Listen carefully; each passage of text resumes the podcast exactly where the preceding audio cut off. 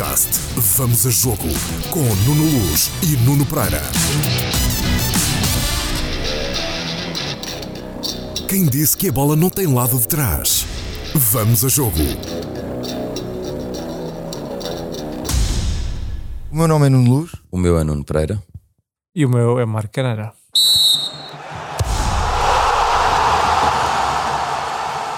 Anda a bater, bates bem. Anda a bater, tu bates bem. Anda a bater, tu bates bem. BetClick. É tudo teu.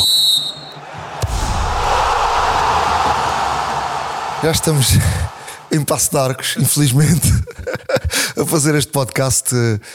eh, pensávamos que estivéssemos aqui eh, mais tempo, mas eh, viemos embora. Vocês eh, ainda pararam por caminho para comer um petiscozinho, não? Oi, tu também, tu, tu vieste também com a barriguinha cheia. Eu não vim embora sem comer uma paella negra. Pois é, pá, e nós, e nós não, não nos tocou nada, mas eh, o Nuno veio um bocadinho mais tarde, nós viemos mais cedo, eh, um bocadinho, eh, e, e acabámos por parar no Alentejo, viemos pelo Alentejo, parámos ali em Cuba do Alentejo para comer no, no primo, que é o primo Zé Tomás, que é o- a adega Monte Pedral, que esteve sempre connosco, falava connosco todos os dias e tal. Quando vierem embora, ele só queria servir o, o, o almoço ou o jantar para nós no- depois da final, mas olha, acabou por servir no fim dos oitavos de final e lá fomos comer um presuntinho, um queijinho. O Marco ainda não tinha, tinha lá ido uma vez há uns anos. Já há muitos anos, eh, umas bochechas também, eh, e fomos muito bem recebidos e também fomos à procura da nossa cultura, a nossa cultura, ehm, a nossa cozinha alentejana. Eh, e lá está, depois daquela viagem, penso que foram à volta de 5 horas, 4 horas e meia eh, até Cuba. eh, sentámos e foi um repasto imenso. ehm, Mas tiveste que fazer a gestão. e, e tivemos que fazer gestão, mas viemos, viemos sempre em segurança, com, com o Zé a conduzir muito bem, e isso foi o mais importante. Chegarmos aqui a Passo de Arcos em segurança. Não queríamos ter, ter vindo, é claro, nós queríamos eh, ter ido para Munique, onde poderíamos dar continuidade aos nossos trabalhos ou, ou ao nosso trabalho eh, que desenvolvemos, eh, toda a equipa. Mas eh, aqui estaremos para outras oportunidades. Olha, eu acabei por ir. Nós tínhamos ido, tínhamos, prometido, tínhamos pensado ir a. Andámos à procura qual era o melhor sítio a fazer paella em Sevilha e lá eu consegui com os meus contactos saber.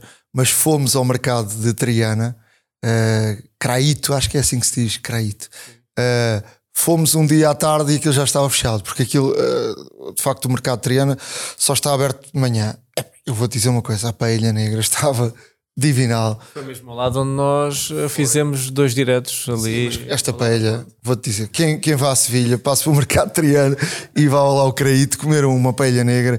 Eles fa- Eles fazem todo o tipo de arroz, mas a paella negra com o ali oli estava divinal. Eu sou, eu sou fã, fã incondicional da paella negra, do, do arroz negro. E, eh, e andei, desde que chegámos a Sevilha, sempre fazer, falei, falei nisso. Sevilha não é o melhor sítio para, para comer um arroz negro, é um prato mais, mais do lado do Mediterrâneo, mais ali para a zona de Valência, Barcelona. Eh, mas, mas estamos em Espanha, temos que comer um arroz negro, nem que seja mau, não é? nem que seja mau. E, eu- e o Nuno, lá com os contactos dele, conseguiu descobrir isto. Eh, logo para nosso azar, não, ao jantar não, não servia. E então, olha, ficou só para ele e ficou para fazer esta com os dentinhos todos pretos. E- Tu- Estava com um bom aspecto. É claro que é um arroz negro. Tu, o Nuno dias, claro, eu também, como estive em Valência há 5 anos, a paella de Valência, o arroz negro é bem mais seco. Eu acho que é um pouco diferente deste arroz negro que tu comeste, claro. Lá está, mas tu, desde que chegaste a Sevilha, desde que aterramos em Sevilha, Não, não, tu antes de. Antes de já estavas a falar no arroz negro, arroz negro, e lá tiveste que ir a um arroz negro. olha, vamos ao que interessa. Uh, Sevilha, Sevilha para mim, para além do resultado, para Sevilha para mim foi um bocado de exceção. Não sei se para vocês também foi ou não. Uh, primeiro, o ambiente que se viveu na cidade não era um ambiente. Eu ontem, por acaso, eu vi no dia do jogo da Espanha duas pessoas com, na rua com a camisola de Espanha, duas. Uh, não se vivia um ambiente europeu. Um, ao contrário, por exemplo, de Budapeste e até de, e até de Munique, Sevilha não se viveu isso. O estádio de Sevilha, horrível. Uh, não sei se vocês tiveram a oportunidade de ir lá acima à zona de imprensa, mas tem, tinham umas escadas tipo de, de obras. Andaimos, não é? Para ir para a zona de imprensa, onde dizia cuidado que pode cair. Exatamente.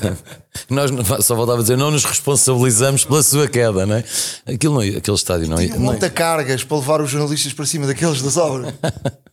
Aquilo, aquele estádio não existe, aquilo não pode ser um estádio de, de europeu. Aquilo é um estádio com, com 22 anos, eh, 22 anos, eh, 99, eh, e, é, e é um estádio olímpico, é um estádio para eh, os atletas olímpicos, ou seja, todos aqueles corredores por baixo das bancadas, aquelas coisas larguíssimas, eh, mas aquilo é para se fazer de carro, lá dentro, não é para se fazer a pé, nós, nós andávamos a pé. Nós, nós, quando lá chegámos, pensamos eh, que hospital é que nós vamos fazer eh, o teste de Covid, porque aquilo parece um hospital por fora, ou parece um, um centro empresarial de, de escritórios.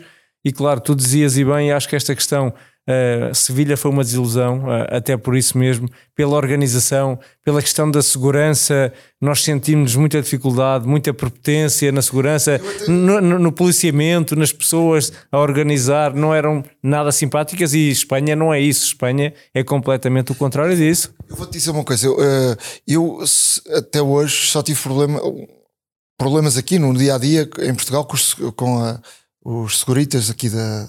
Não é seguritas, os, os stewards. Os stewards. E na chegada no aeroporto de Budapeste também. Não, mas sim, na- nas, nas, eh, nas, eh, aqui nas, nos stewards aqui em Portugal com a, a ProSeguro. Uma vez agarraram eh, por potência, de facto, agarraram na, no, no, no, num repórter de imagem na- nos braços do repórter de imagem. Não podem fazer isto, stewards. Esse não é o papel dos stewards. E, pá, e eu eh, chateei-me a sério, fiz uma queixa e tudo com o ProSeguro. E não é que em, em Sevilha era ProSeguro. E é- foi inacreditável aquilo que aconteceu em Sevilha. Ti- Tinham uma, uma, uma chefe da, da segurança, da ProSeguro. A cada, a cada segundo, a cada, a cada meio minuto, atrás das pessoas e ver. Deixa-me te contar uma história que vocês não, não repararam. No intervalo ah, do jogo, eu vim cá dentro e estava com a esposa do, de um jogador que estava a jogar, ah, do João Moutinho, a Ana, que é muito nossa amiga, e ela estava com as filhas e com ah, outra, outra criança, e ela está grávida. E os miúdos estavam ali a comer sentados no chão. E eu veio um segurança e disse: Ah, você não pode comer aqui, você não pode comer aqui. Eu disse: Calma, porque tem aqui as crianças, a mulher está grávida, é preciso ter calma. E aponta-me o dedo. E eu estava exaltado, obviamente, e, e com muita prepotência. E disse que ia chamar o chefe. Eu disse: Vai chamar quem tu quiseres, porque isto tem que haver respeito pelas pessoas. Para já está grávida, são crianças, não estás a falar com adultos. E essa questão marcou-me muito, até porque Espanha não é assim. Eu acho que a organização hum, devia de rever estas situações, até porque há mais eventos em Espanha e este é um europeu, não é um jogo doméstico. Tu estavas a comer aqueles palitos espanhóis de pão, tipo pão. Vieram doidos de, de, de lá de baixo para o caneira e começaram a apontar. Mas isso era Isto, isto parecia uma coisa de malucos. A, a ProSeguro parecia uma coisa de malucos. Era lunática. assim. Estava... Isto eu estou-me a rir porque só vi, só vendo, não é? Havia uma senhora cabelo, cabelo curto, assim, rapado de lado, eh, tinha um pente, era pinto vermelho, vermelho, vermelho em cima. Era a chefe da ProSeguro. Era a chefe daquilo, ela era a chefe do estádio, não é? era a chefe do estádio e arredores do estádio. Ela andava a correr na bancada, andava a correr. Andou os 90, ela correu mais do que alguns jogadores que jogaram. Andava a correr porque se houvesse alguém que tivesse a máscara, já estava calor, não é? Se alguém puxasse um bocadinho a máscara para baixo para aliviar um bocadinho o nariz, para, para poder respirar um bocadinho de ar puro, ela vinha a correr na bancada aos gritos a dizer para pôr a máscara, ponha, ponha a máscara, ponha a máscara, ponha a máscara.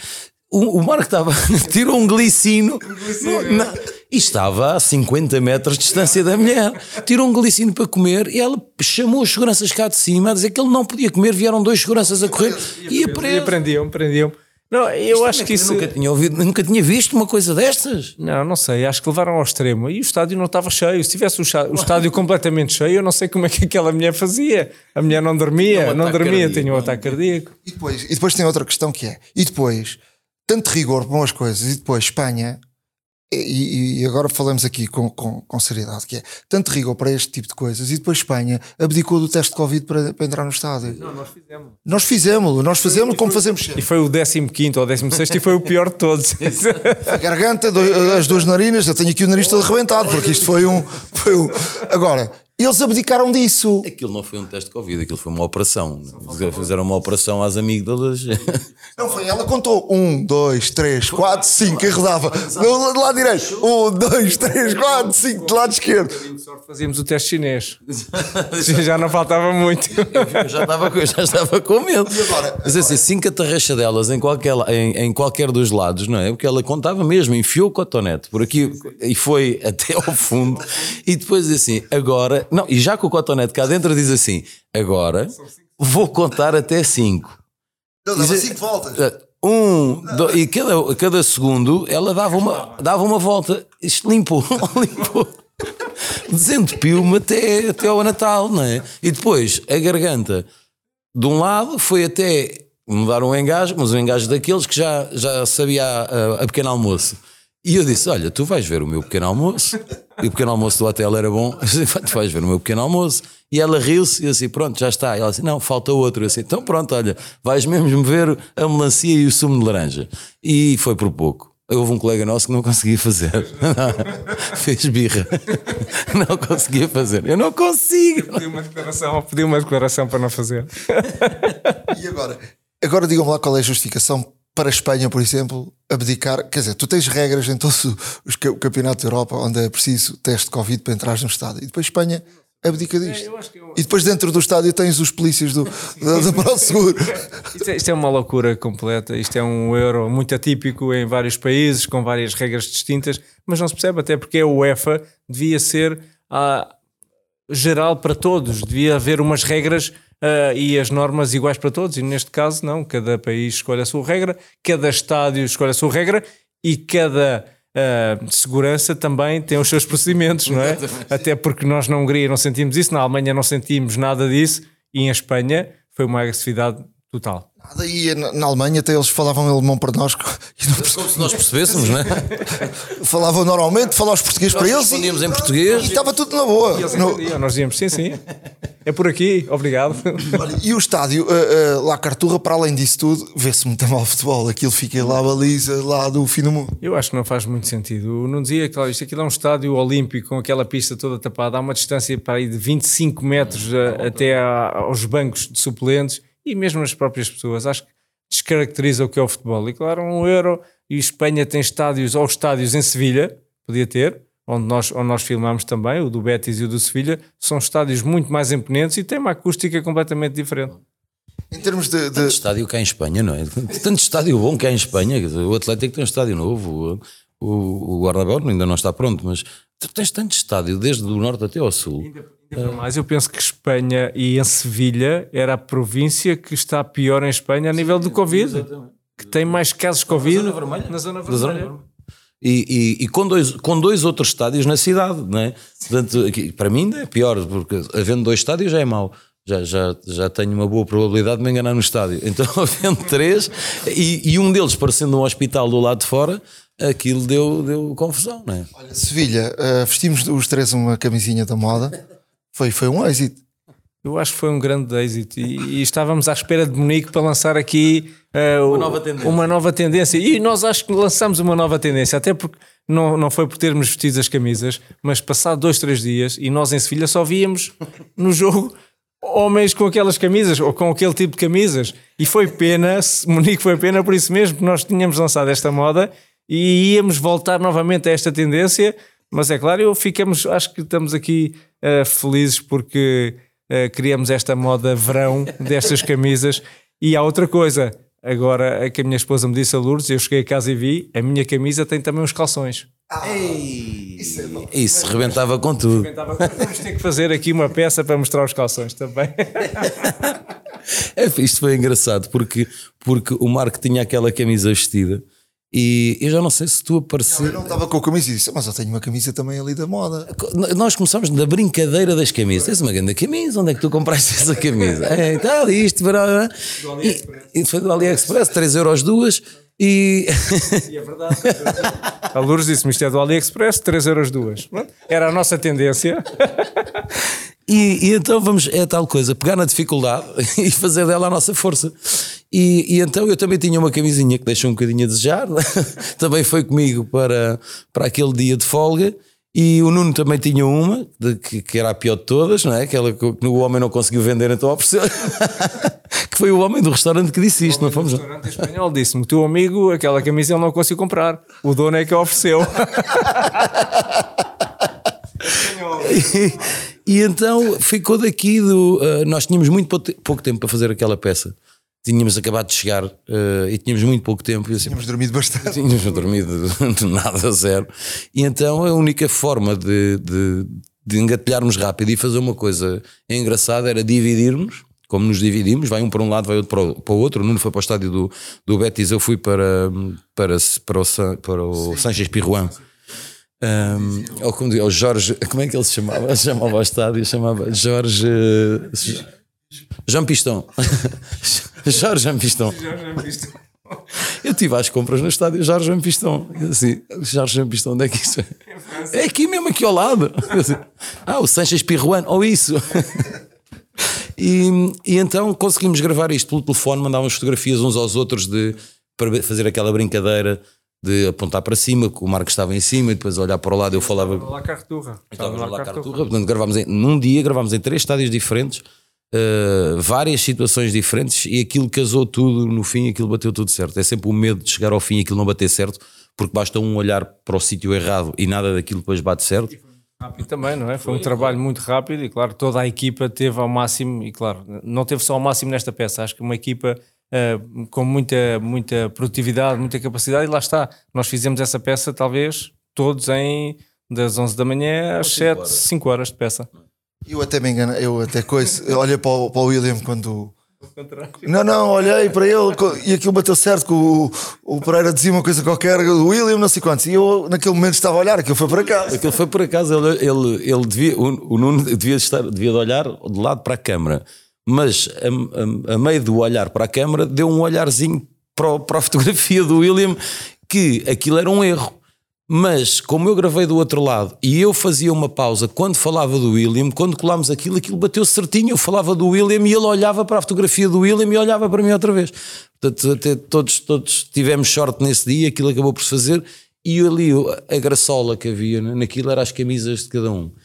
Eu não sei se é de nós termos passado a olhar mais para as camisas das flores, não é? Das outras pessoas, mas o que é certo é que em Sevilha os portugueses era, era mais de metade eu com a Na camisinha. Praça de Espanha, na Praça de Espanha, temos fotografias disso. Havia um grupo de 12 homens com camisas daquele género. Muito bom. E, e já tínhamos tudo programado para, se as camisas dessem sorte, para em Munique eh, voltarmos a fazer o mesmo número e aí sim lançarmos uma tendência e um apelo para, para apoiar a seleção nacional com uma camisinha das flores. E quem sabe, se fôssemos até à final e fôssemos campeões europeus, não criávamos uma moda para ver a seleção nacional, que era eh, assistir à seleção nacional sempre com uma camisinha tipo havaiana eh, num europeu ou num mundial. Uma coisa que eu vi em Sevilha que não gostei, eh, que já não vi há muito tempo, vi, vi gente com camisas de clubes. Do Sporting, do, do, do Porto, do Famalicão. Eh, não, não, essa tendência tinha acabado ah, com, com o Scolari. Voltei a ver isso. Não, não gosto. Acho que a seleção é seleção. E portanto, se tu vês a Holanda, vês tudo com a camisola da Holanda. Se vês a Itália, ah, um, eh, a Espanha ou, a Holanda, é tudo com a camisola, ou a Inglaterra, é tudo com a camisola do- dos seus países. Sim, eu concordo e não concordo. O orgulho de seres. Até vi também com o Benfica, vi uma do Benfica. Sim, sim, sim. Ah, se- eu concordo e não concordo. Concordo que a seleção não tem clube, não tem clubes, mas ao mesmo tempo con- concordo que aquele clube é português e aquilo é o orgulho de ser do, do- do- daquele clube e aquilo representa também Portugal. A camisola do Benfica, do Sporting, do Porto, do Famalicão, do Passos de Ferreira também representam Portugal. Ah, eu preferia ver só camisolas da seleção nacional. não é? Aqui, quando, a, quando a seleção joga, joga em Portugal, não se vê isso. Acho que é, é quase tudo com a camisola da seleção. Fora, eu acho que as pessoas têm essa necessidade também de levar o seu clube eh, fora ou em outros países, mas sendo sempre portugueses. Eu acho que aqui esta tendência em Portugal, quando há jogos da seleção, isso não acontece. Em termos de, de histórias, nós também acabámos por ir jantar um desses dias e eh, as horas passaram, faltava um material. Quando pagámos a conta, foi tudo à pressa. Quando fomos para montar, e, e não é que teve prolongamento o jogo. Foi a nossa safa, não é? A nossa safa, se o jogo da, da Itália não, não vai a prolongamento com a Áustria, nós não tínhamos feito direto naquele dia, não tínhamos feito direto a horas. E nós, estávamos, nós arriscámos para ir fazer, olha, por causa do arroz negro, estás a ver? Fomos para o lado de Triana para fazer o direto e, e, e acabámos por andar à procura, aquilo estava cheio, cheio, cheio, andámos à procura de, de sítio para comer, já, já conseguimos arranjar restaurante de tarde. Aquilo nunca mais despachava, nunca mais vinha a conta, nunca mais podia pagar, e depois ainda tínhamos que passar a ponte Triana para o outro lado a pé e levar o material todo, levar as bancas, aqueles púlpitos, levar aquilo tudo. E foi uma correria. E eu, quando ia na ponta, eu só dizia assim: é para se eles, só se eles empatarem, porque se eles não empatarem, quando acabar o jogo, nós vamos a meio da ponte. A pé com, uma, com as bancas às costas, não é? E empataram mesmo, e nós estávamos ali na- quase no lodo, não é? Estávamos praticamente no lodo, e depois deu-se esse empate, e claro, tivemos tempo também para montar. Eu acho que depois as coisas. E, e quando entramos, estamos ali todos eh, no rigor, tudo, tudo direitinho. Estava combinado, parecia que estava combinado. Estávamos sempre, isso estivemos sempre no rigor. Isso foi sempre a nossa mais-valia, foi o rigor. O É, mais engraçado é que eu só soube que o resultado tinha ficado 2-1 no dia seguinte. Quando tu me disseste. Eu perguntei-te, mas tu sabes o resultado? Não, 2-0. Disse, Não, Não, 2-1. 2-1. Porque nós, naquela azáfama toda, deixámos de ver o jogo a partir do 2-0. Uh, começámos a, a- a- fazer testes, a fazer aquilo tudo para, para estarmos prontos. E entretanto, a Áustria ainda marca mais um gol, marca um golo, não é? faz o 2-1. E nós já não ouvimos. E depois foi desmontar aquilo tudo, ir para o hotel, mortos, ir dormir. E no outro dia, com o Marco pergunta-me: "Quanto- sabes quanto é que ficou a Itália? Eu disse, ah, ficou 2-0. Não, ficou 2-1. Do- Ainda marcaram um golo e não dei nada, nem dei por isso. Não, não, não sei, não sabia. Tinha metido os pés. Se tivesse feito um direto, tivesse, tinha metido os pés. Porque eu não vi o golo da, da, da Áustria. As pessoas não fazem a mínima ideia, mas eh, eu normalmente, quando, quando acaba eh, as participações, normalmente é que a altura começa a ver o Euro. Ou seja, a gente vê os jogos de Portugal e os outros vai vendo aos bocadinhos. Portanto, eu neste. Eu, eu ontem, eu ontem, ontem vi um jogo inteiro, hoje já vi outro jogo. E quer dizer, eu durante o campeonato todo praticamente não vi nenhum jogo inteiro. Nós não tínhamos tempo também, era de manhã à noite, não tínhamos tempo. Tínhamos quando era o jogo de Portugal, estávamos ali, mas depois os outros é que nem os resumos conseguíamos perceber, porque o cansaço era tanto. Acabávamos às 11 da noite, 11 da noite com o Covid em Budapeste, em Munique, não havia restauração, não havia nada. Tínhamos que jantar às 6 da tarde. Uns con- umas connections. Uh, tínhamos, mas uh, algo. A muito custo. custo uh, nos mínimos só, E já nos sem mínimos. café. Sem café, sem café, nos mínimos. E depois tínhamos essa dificuldade também. Não ias aos giros. Ias aos giros, os giros, os giros, fomos aos giros uma vez e não me correu bem nos giros. Esse kebab antes de viajar para, para, para Sevilha não me correu nada bem com essa passagem por Paris e, e ficou-me aqui no estômago durante dois dias, 48 horas. Deixa que dizer às pessoas o que é que são os giros. Os giros são, são o kebab. É, é um kebab que nós comemos à volta da duas. Chama-se giros. Sim, são giros também. É giros, é o kebab giros. Giros eu acho que era a banca do homem, era os kebabs giros. Era, O, o homem que vendia os kebabs não era nada. E à à hora que comemos aquilo, eram perto das duas da manhã, nós não sabíamos o que é que aquilo tinha, comemos. ó. Tu, tu como a minha fava. tu como a minha fava. 48 horas para digerir, digerir o kebab. O Marco, ao fim de dois dias, dizia assim: é pá, o kebab ainda anda aqui dentro. o kebab não dá a volta de maneira nenhuma. Aquilo era. era e me soube bem. Na altura soube bem, estava, estava quentinho e nós estávamos com uma fome. Era giro. Era giro. Sou bem, mas saiu muito mal. Em termos de balanço do, do, do Euro, é uma- foi uma pena. A gente tá- ainda tinha força para ir até mais longe. Queria ter chegado a Londres. Eu acho que o nosso objetivo era termos chegado a Londres. Nós estávamos com essa, com essa ambição. O nosso trabalho também, eh, o que desenvolvemos, eh, tinha ainda bateria para muito mais e muito mais era chegar a, a Londres, chegar às meias finais e à final. Eu comprei umas vitaminazinhas em Budapeste, aquilo, aquilo resultou. Não nos deste, eu não, não, Não, mas resultou. Foi, foi só para ti, és um egoísta. Só agora é que está a dizer. Pois, olha, olha a minha voz, olha como é que ainda está a minha voz. Tinha uns comprimidos para ti para a voz. Eu sei, tenho sempre tudo lá. Eu Estás tenho a utilizá-las porque estás com energia hoje, já estás com energia, estás a utilizar, já o meteste. Já. Eu estou aqui morto. E, e para além disso, ontem, quando estava a desfazer a mala, foi a prova que queria longe. Tinha lá duas tomadas de inglesa. Eu também, eu também tinha na mochila, tinha, também tinha dado, eu tinha pensado, Sim, os adaptadores eram. É a prova que pensámos lá chegar. Nós íamos lá chegar, nós queríamos lá chegar. Se fosse por nós, nós chegávamos lá. Agora nós não, por nós nós já lá estávamos. Podemos é jogar, não podemos fazer nada. Ainda fizemos umas corridas em Budapeste, em nenhuma. Sevilha também nós fizemos uma zero. Em Sevilha ainda fizemos 6 km, uma minizinha Fomos à- maratona. Fomos à Praça de Espanha e voltámos.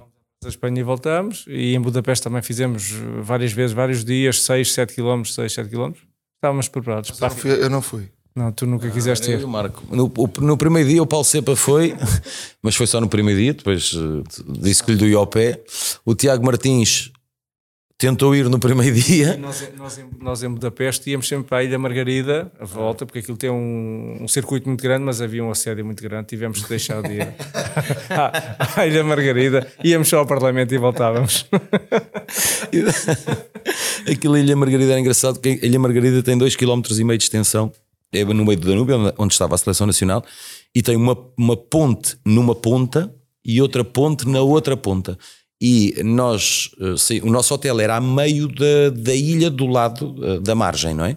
Então nós saíamos, corríamos até à ponte, passávamos a ponte, entrávamos na ilha, corríamos a ilha de uma ponta à outra, que tinha 2,5 km, fazíamos a outra ponte e voltávamos eh, por aquele lado. O assédio que havia na ilha era, era muito grande, era muito grande. Mas ficou também uma peça para fazermos, por fazer, pá, essa em- não. é, na Ilha Margarida, da forma o decorrer das pessoas, porque nós vimos ali cerca de 150 estilos. Um meio coxo, um a 10 a hora, outro que ia em suplesse, um parecia que ia lutar boxe, outro era, ficou por fazer, temos que lá fazer um dia uma peça. Passa um com os dois braços em baixo. Nunca tinha visto ninguém a correr com os dois braços em baixo, com os braços em baixo, caídos, com os braços mortos, a correr com os braços mortos. E, e nós estamos a rir disto. Eu e o Marco ríamos. "Pá, já tinhas visto isto? Não. E olhamos, vem um só com um braço em baixo. Vinha eu com um braço a correr, no- normal, com o braço normal, vens com os braços fletidos quando vais a correr. E, e o caído, Podia ser um- não, uma deficiência. não, não era, não era, não era. Senão nós estaríamos, eh, obviamente, e teríamos ficado mal. Não era, porque depois ele mexeu o braço, mexeu o braço normal. Era a forma dele correr, corria com o braço em baixo. Não vimos alguém a correr de costas e lateral também. Não, Não, lateral vimos, lateral lateral vimos. vimos, havia um lateral, havia um a correr lateralmente. lateral. Vimos tudo. Eu tinha feito, tínhamos feito ali uma reportagem, uma peça daquelas de- que, que ficavam na memória, daquelas que não, que não interessam para nada, mas que ficavam na memória de toda a gente. Que era porque nós chorávamos a rir. Nós vimos. Eu, eu, eu sou muito de olhar para os pormenores das coisas e apanhar os tiques das pessoas e, e, e, e eu vejo uma pessoa a correr de uma forma diferente e assim, isto realmente cada um corre de sua maneira. Nós pa- 150 estilos estilos Mas diferentes mas de vontade, corrida. mas há 150. vontade. E é engraçado, agora quem ouvir este podcast, quando for para uma zona onde is- existam pessoas a correr, reparem, reparem nas diferentes formas de cada pessoa correr. Não há duas pessoas a correr de forma igual. Por mais estranho que isto pareça, não há. É, é um- Muito estranhos. Nós Ah, vimos não, vimos- muito estranhos, muito estranhos, surreais. surreais. modas, novas tendências de corrida que eu nunca tinha visto aquilo. Não sei se aquilo só há na Hungria. São elétricos agora, ou híbridos alguns, ou... Vimos coisas, vimos um, um, um- rapaz a correr parecia que levava umas molas nos pés, mas há aqueles que levam molas nos, pés, nos pés para a frente. Este era para o ar. do triplo salto. Sim, estava a fazer o triplo salto. A cada passo, triplo salto. E, sim, e vai aguentar isto. E quilómetros, não é? Ilha, fazem ali quilómetros. Epá, e rimos tanto, tanto, tanto, tanto, tanto, que foi uma pena, perdíamos muito tempo, tínhamos de estar ali muito tempo. Fazer uma peça da corrida.